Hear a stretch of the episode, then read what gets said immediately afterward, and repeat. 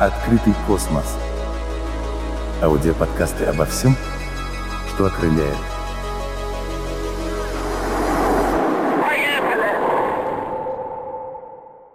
Здравствуйте, дорогие друзья! Рад приветствовать вас на нашей сегодняшней беседе под названием «Холодный космос». Зовут меня Кауров Иван Владимирович, я научный сотрудник кафедры космического машиностроения имени генерального конструктора Дмитрия Ильича Козлова. Напомню, имя этого замечательного человека. Дмитрий Ильич Козлов, он основал нашу кафедру. Это ближайший соратник Сергея Павловича Королева. Его в 1957 году Королев направил в наш город, тогда еще Куйбышев, для э, э, постановки на производство ракет-носителя Р-7. И с тех пор, собственно, Дмитрий Ильич Козлов стал куйбышевцем, самарцем и построил линейку сегодняшних союзов. Ну, это так, некое а, ответвление от нашей сегодняшней темы для понимания. Так, насчет названия. Почему беседа названа «Холодный космос»? Думаю, многие из вас э, слышали это понятие в каких-то фильмах. Э, это некое высказывание звучало, потому что ассоциация с космосом у нас прежде всего э, это холод почему-то. Даже смотря на ночное небо, Допустим, вы смотрите на звезды, э, видите какую-то тьму. Это связано вот с каким-то внутренним ощущением холода, опять же. Я думаю, не у всех так, но у обычных людей, думаю, вот такое впечатление от космического пространства. И вот сегодня мы с вами будем разбираться, так ли это на самом деле. Холодный ли он, или наоборот, очень горячий, или там вообще нормально все с температурой. Давайте пойдем постепенно. Открытый космос. Все мы с вами знаем, что у нас у Земли есть своя атмосфера. Состоит она из нескольких слоев. Это, э, напомню, тропосфера с 6 километров до 20 километров она у нас располагается. Стратосфера идет за ней, она уже до 50 километров. Мезосфера до 85 километров. Термосфера – это уже до почти 700 километров. И экзосфера – это до 10 тысяч километров. Дальше уже, конечно, наша атмосфера никаким образом э, не действует уже. Чисто по ощущениям, если мы вспомним, что у нас самая высокая точка на земной поверхности – это Эверест, это 8848 метров, то есть почти 9 километров. И вы, наверное, встречали в интернете фотографии наших э, и не наших э, любителей восхождения на высокие точки. Вокруг снег, люди в кислородных масках, и сразу понятно, что там холодно.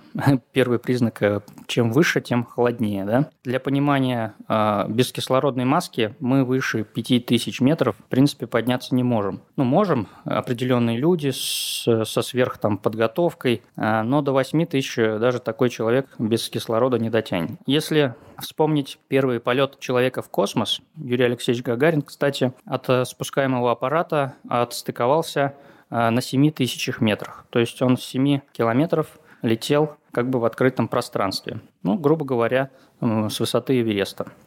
Давайте вспомним других людей, которые побывали у нас на определенных высотах. Есть такой вот Феликс Баумгартнер, который совершил прыжок с 39 километров.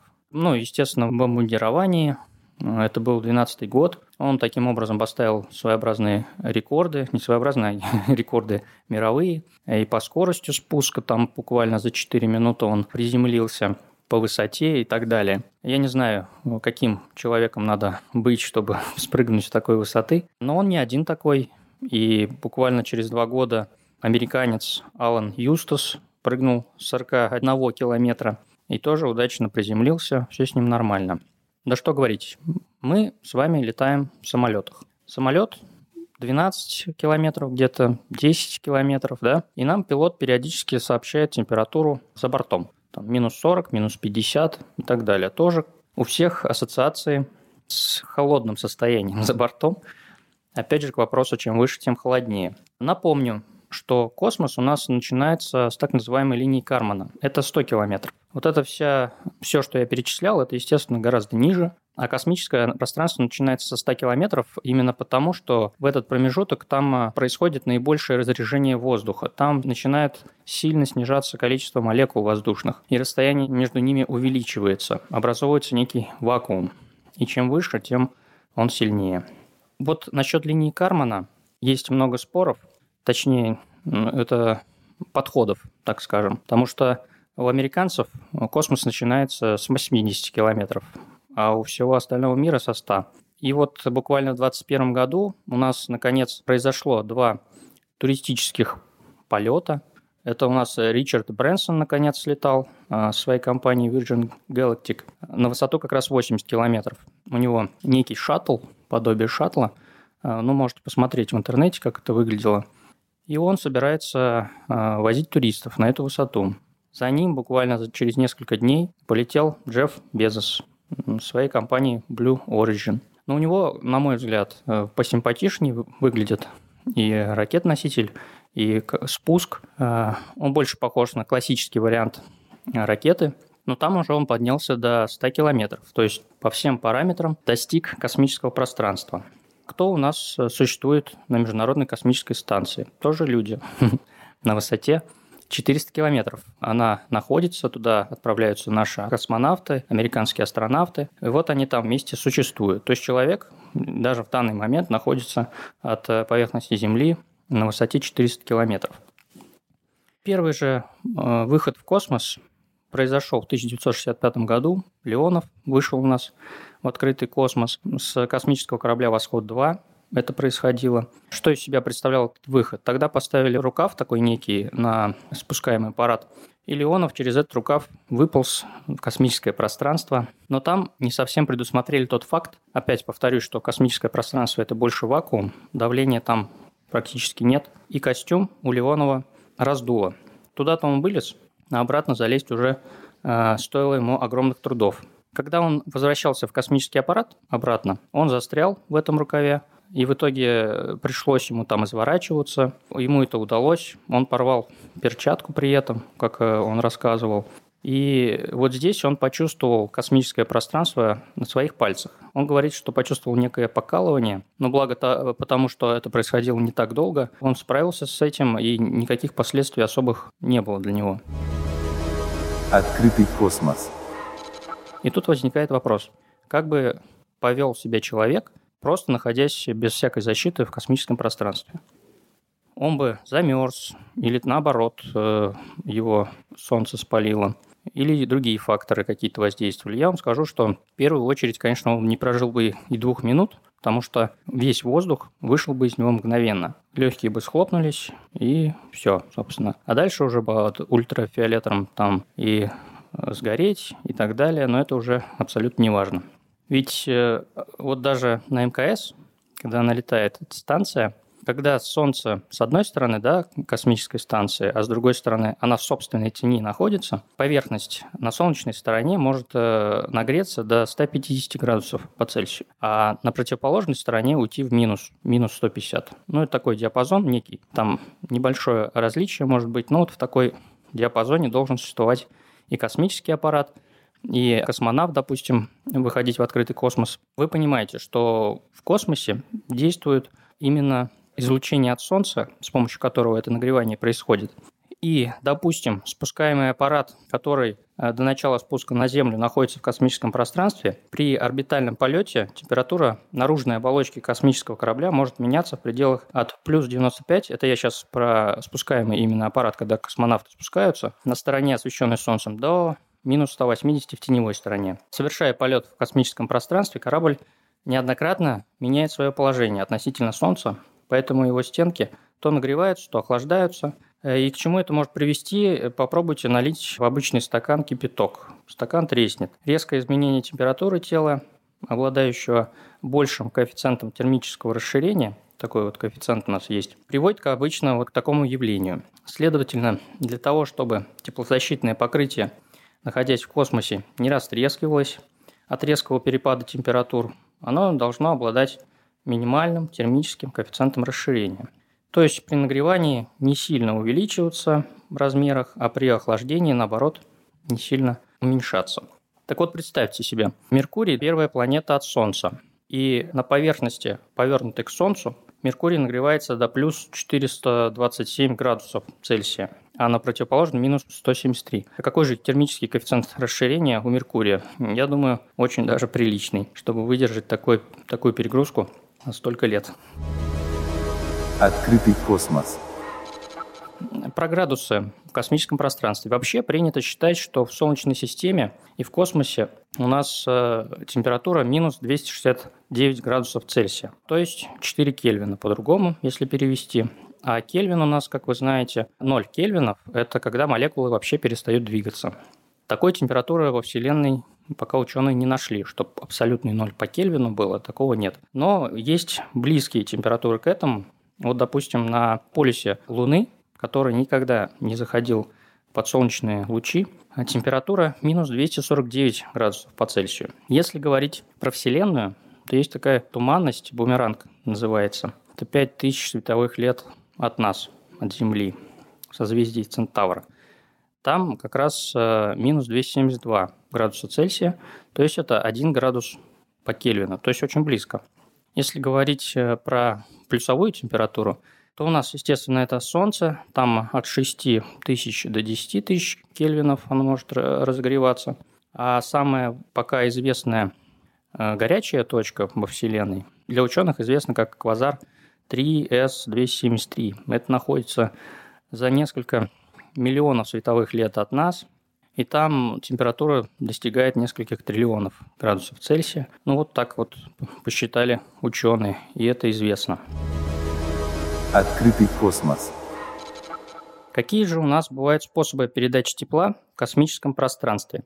Как я уже сказал, первое – это излучение. Когда, допустим, космический аппарат вращается вокруг Земли, он то заходит под солнечные лучи, то заходит в тень а, Земли. Вот когда он находится на солнечной стороне, его нагревают именно солнечные лучи, солнечное излучение.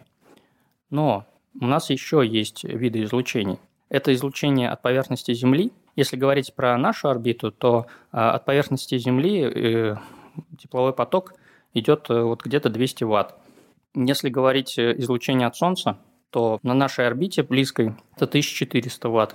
И есть такое понятие, как альбедо. Это отражение теплового излучения от Солнца от поверхности Земли и атмосферы Земли. В среднем это у нас 0,37, это коэффициент. То есть 0,37 от излучения от Солнца еще нас нагревает с другой стороны, то есть отражаясь от Земли. Кроме излучения, что у нас действует в космосе, может действовать? Естественно, это теплопроводность, потому что когда твердые тела соприкасаются, а космический аппарат состоит у нас из деталей, а и человек, как вы понимаете, это не единый какой-то объект, а тоже состоит из частей. Вот от каждой части, от каждой детали а, передается какая-то теплопроводность. То есть, если мы одну часть нагреваем излучением, она нагревается и передается это все тепло через поверхность, через соприкосновение а, к другой части тела. Но третий тип передачи тепла, конвекция, он как существует, о нем не стоит забывать в космосе, потому как в космическом аппарате может быть применена жидкость. Она находится обычно в тепловых трубах. Там или вода, или аммиак. Э, то есть необходимо вот это перегонять. Э, как у нас работает тепловая труба? В одной части космического аппарата, допустим, э, стенка нагревается. Путем теплопроводности это тепло переходит в тепловую трубу, которая со всех сторон запаяна, а внутри находится жидкость. Вот эта жидкость, где нагревается тепловая труба, начинает испаряться внутри трубы. Тем самым пар горячий начинает перемещаться в другую часть тепловой трубы. Там он конденсируется, происходит охлаждение, то есть вот этот тепловой поток переходит в другую часть. И вот эта охлажденная жидкость конденсируется и перетекает опять в горячую часть. И вот этим э, таким потоком перемены фазы происходит охлаждение какой-либо части космического аппарата, либо даже соответствующего костюма космонавта или астронавта, там тоже у них вот эти вот системы присутствуют. Открытый космос. Мы переходим плавно к понятию системы обеспечения теплового режима. Как я уже сказал, у астронавтов, космонавтов это вот этот костюм соответствующий, он оснащен всякими там примочками, которые позволяют на солнце не перегреваться, а в тени не переохлаждаться. А у космических аппаратов это вот так и называется СОТР, система обеспечения теплового режима. Я, в частности, занимаюсь именно малыми космическими аппаратами. Почему именно малыми космическими аппаратами? А напомню, малые – это до 1000 килограмм, до одной тонны. Да потому что тенденция у нас сейчас идет к тому, что вся электроника миниатюризируется, становится меньше. Соответственно, и космические аппараты для выполнения своих задач становятся меньше. И э, буквально через несколько лет, ближайшие пять лет, в космическое пространство будет запущено порядка 7 тысяч подобных малых аппаратов. Эта тема актуальная, и их тепловое обеспечение – это очень важный вопрос, потому что от этого зависит э, тоже срок активного их существования. Какие материалы применяются для обеспечения теплового режима космических аппаратов? Во-первых, большая часть космических аппаратов состоит из сотовых панелей э, на основе алюминия. Сотовые панели, ну понятно, что это вот как пчелы делают соты. Вот по сути там такая же а, структура в этих панелях. Она меньше всего передает тепло, то есть ей можно защититься, защитить бортовую аппаратуру внутреннюю вот этой стенкой. При этом она имеет определенную жесткость, которая позволяет эту бортовую аппаратуру устанавливать. Кроме сотовой панели, а, в саму сотовую панель устраивают как раз вот эти тепловые трубы, про которые я вам немного рассказал. Есть радиаторные панели – которые уже с внешней стороны обычно сотовой панели пристыковываются и отводят тепло, либо наоборот нагревают космический аппарат. Есть э, тепловые покрытия с различной степенью поглощения и отражения солнечных лучей. Соответственно, для того, чтобы у нас аппарат э, в тени не переохлаждался, есть пленочные электронагреватели. Как, допустим, в домах устанавливают теплые полы, по сути, это то же самое, только в миниатюрном неком виде устанавливается на бортовую аппаратуру. И в нужный момент происходит э, именно э, нагрев нужной нам бортовой аппаратуры. Экранно-вакуумная теплоизоляция – это э, некая шуба для космического аппарата, многослойная такая вещь, мат, как сказать, состоящий из нескольких слоев. Чем больше слой, собственно, тем лучше она защищает от любых перепадов температуры. Если взглянуть на современные запуски предварительно, да, как устанавливают космический аппарат перед запуском, вот это оранжевое обычно покрытие такое, э, либо золотистая пленка, похожая э, вот на цветочную бумагу. По сути, это вот FT и есть. Ей вот закрывают большую часть космических аппаратов. Ту часть космического аппарата, где наоборот не надо э, сохранять тепло, а наоборот его отводить, там как раз устанавливают радиационные вот эти панели. Открытый космос. Как я пришел э, к изучению этого вопроса? Э, в 2015 году у нас э, в Самарском университете организовали Центр приема и обработки информации с малых космических аппаратов АИСТ. Эти аппараты были запущены в 2013 году это совместная разработка Самарского университета и РКЦ «Прогресс». Один аппарат был запущен в апреле 2013 года, другой в декабре. Аппараты научные, представляют э, собой некий куб э, размером 40 на 50 на 60 сантиметров, то есть небольшие такие аппаратики. Э, установлено там две аппаратуры Macom Meteor, измеряет магнитное поле Земли – улавливают пылевые частицы в космическом пространстве. Но кроме этого, они скидывают очень большой объем телеметрии, информации э, о состоянии самих космических аппаратов. Так вот, мне досталась э, именно телеметрия, информация про температурные датчики. Температурных датчиков на каждом аппарате 31, они делают замеры каждую минуту. И, собственно, первая проблема, с которой я столкнулся, это огромное количество вот этих данных, которые получались. За срок активного существования это три года. А за три года с двух аппаратов это порядка 93 миллионов значений. Вот чтобы все это обработать, пришлось, естественно, написать э, программное обеспечение, которое позволяло это делать быстро. В итоге у нас получались графики с помощью программы. Там можно рисовать годовые, месяц, день и так далее для каждого датчика. Для интереса могу вам назвать э, цифры конкретных температур. То есть э, на внешних панелях э, космический аппарат на высоте, который находится 600 километров, нагревался максимум до 65 градусов Цельсия, и а, охлаждался он где-то до минус 10. То есть минимальная температура у него была такая. Внутренние поверхности немножко получше, но в целом, когда у нас аппарат не заходил в тень долгое время, он нагревался вот до 65 градусов. Открытый космос. Вы спросите, для чего это нам нужно и необходимо? Такое понятие есть, как верификация. Верификация – это, грубо говоря, методика распознавания на соответствие правде. Э, что это значит? То есть э, мы на Земле рассчитали космический аппарат, рассчитали, как он будет нагреваться, охлаждаться и так далее. Но сравнить у нас, по сути, не с чем изначально. Правда ли он будет это делать или нет. Есть только теория. А как вы понимаете, реальный объект и теоретический, он чаще не совпадают. Так вот, верификация как раз и есть тот процесс, когда мы можем сравнить наши расчеты, сделанные на Земле, с реальными показаниями.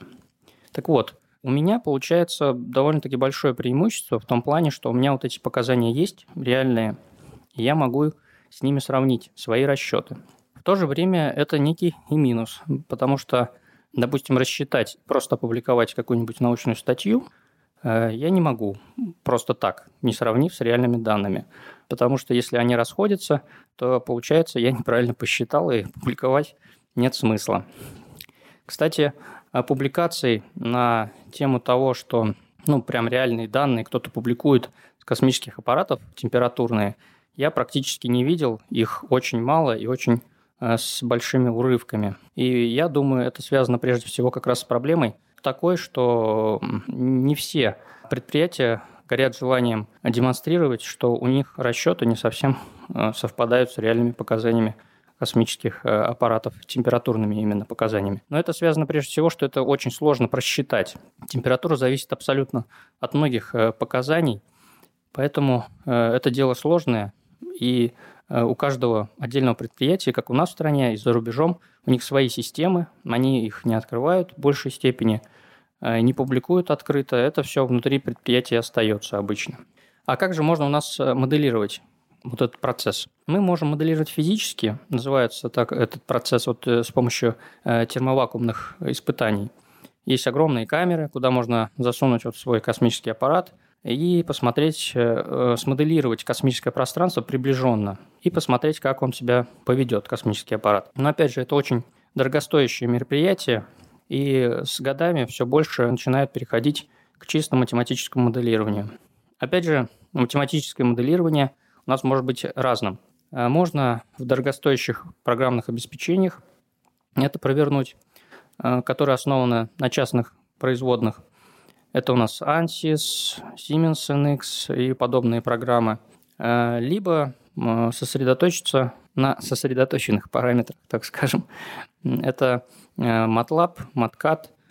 Вот у меня, в частности, работа связана с MATLAB, такой пакет, как Simulink.